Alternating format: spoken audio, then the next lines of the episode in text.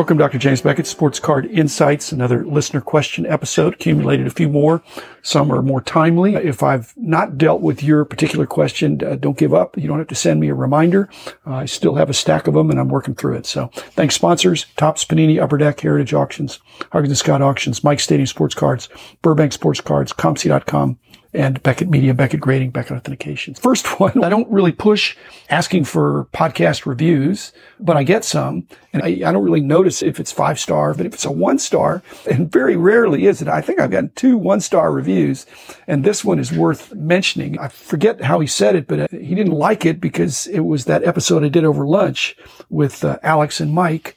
And actually, I got bad news. There were actually several of those. It shows how slow of an eater I am, and it shows how outstanding the microphone is to pick up. I put the microphone in the middle of the table when I'm just meeting these guys, and that we brought lunch in. We had some sandwiches there and some chips, obviously, which the commercial where the chips are very noisy. Apparently, that's the kind of chips I had. Uh, I'm doing this to have interesting content. And some of the most interesting content I find is more impromptu where I'm not scripting it. And so I'm just having casual lunch with these guys. Still, I, I take the point. Um, it is a little distracting to hear somebody munching. I don't remember hearing Alex and uh, Mike munching that much, but I think they were eating while I was talking, and then I started talking before I was finished eating, and off and on. Apologizing for that, but as I give my sort of apology for that, my concern is I'm doing a hobby dinner pretty soon, and that's going to be the same thing. We're going to put a microphone. I don't have 12 microphones for the 12 individuals, but a hobby dinner after the card show. And that's liable to be a little bit of chewing sounds as well. I can't say it'll never happen again, but I realize that has happened before because if I'm talking over lunch, I'm just talking and it's hard for me to edit out the chomping that goes on. So I hope you'll just take that in a spirit of fun. Again, if I were a teenager, I'd say, I have no idea what you're talking about. And if I were as empathic as my wife, I'd just be profusely sorry but I'm not. I, I just think it's not a joke. If I were an accountant, I'd be thinking, you didn't pay for anything. So what's the big deal? If I were an attorney, I'd say there's no damages and nobody died. If I am a statistician, I'd say, actually, I think out of a thousand episodes, there probably are uh, 10 of them that were done over lunch where you can hear an occasional bite uh, from me. And so he just got unlucky uh, to get one of those. Anyway, I'm not upset. My, my true response is I want to say thank you for giving me your perspective. I love it when there's constructive uh, criticism. And I always know if somebody says something, they're not the only ones that, that think it. But again, content is king for me. I guess you would think maybe the food is king, but, but it wasn't that the lunch was so special. It's just I was listening, talking, doing the podcast and it just took longer and it was not a hot sandwich. So I just was going slow.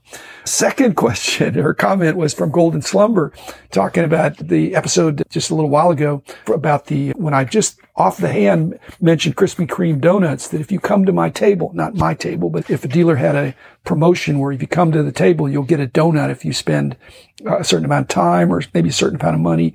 And uh, he's pushing back that the anybody with uh, type 2 diabetes need, would need to avoid your table. That would not be good.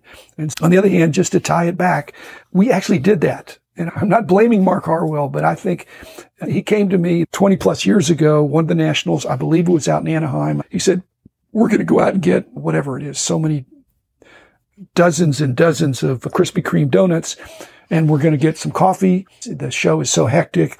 We're just going to take them around these uh, dozen donuts and, and give them some coffee and some donuts and pass them around. And those were amazing days. Again, I, now, like Golden Slumber saying, uh, you might get in trouble for uh, foisting too many Krispy Kremes on uh, people that don't need to be eating them.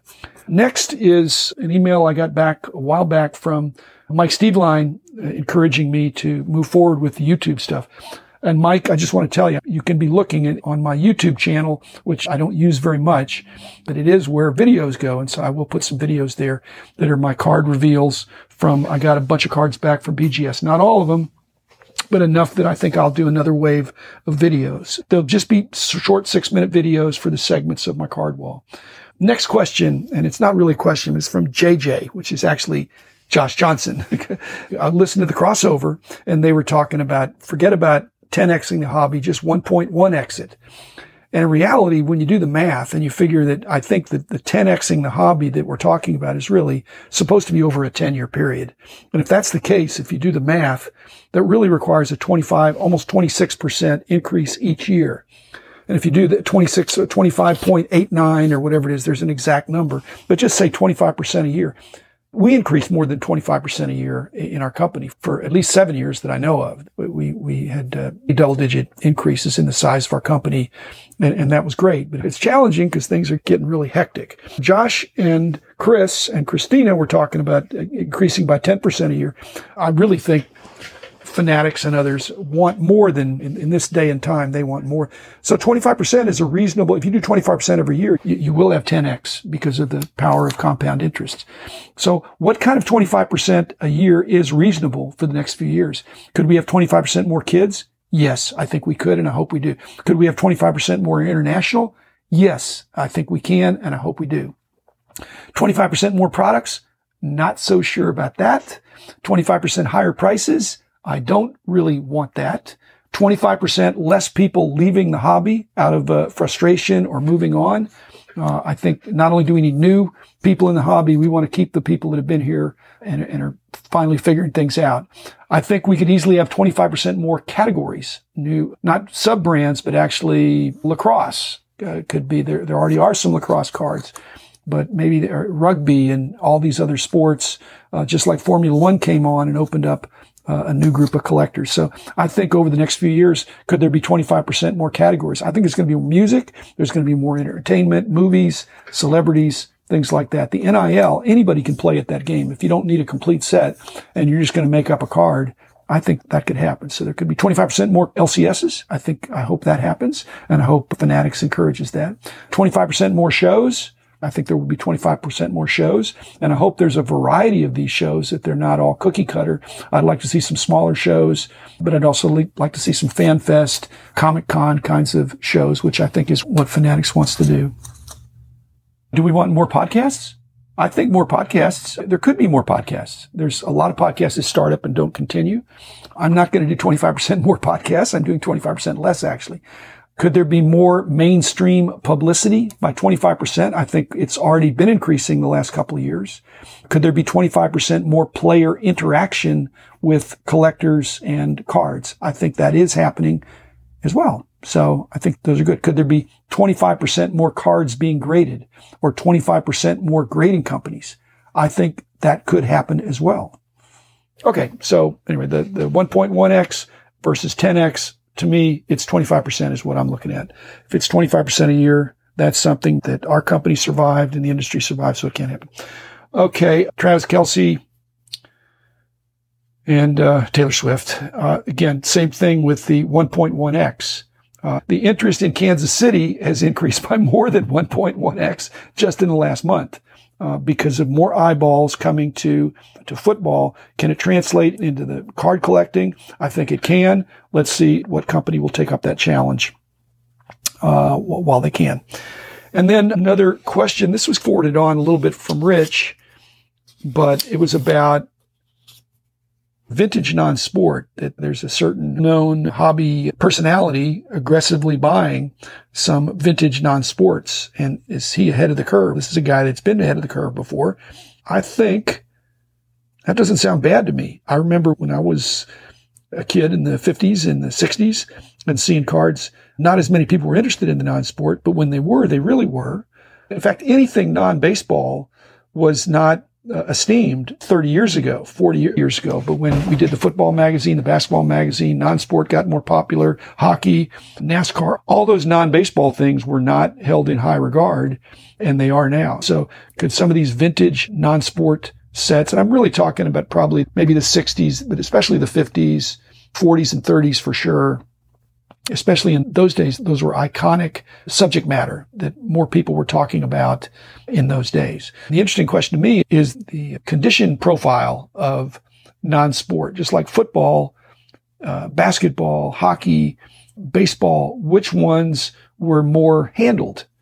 I don't know that. I haven't studied that to see that baseball cards were the main thing in the 50s. Does that mean the average 50s card of baseball that you find is a five condition? But the non-sport, the average is a six or a seven because they weren't played with as much. On the other hand, they were smaller sets. Maybe they were played with as much, just less people.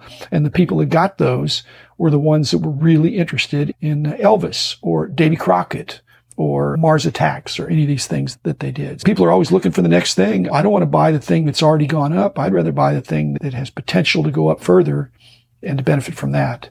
And if it ever was popular, on some level, it could get popular again. If it was never popular, it could get. Now, if it's way overproduced, you need to do some homework there.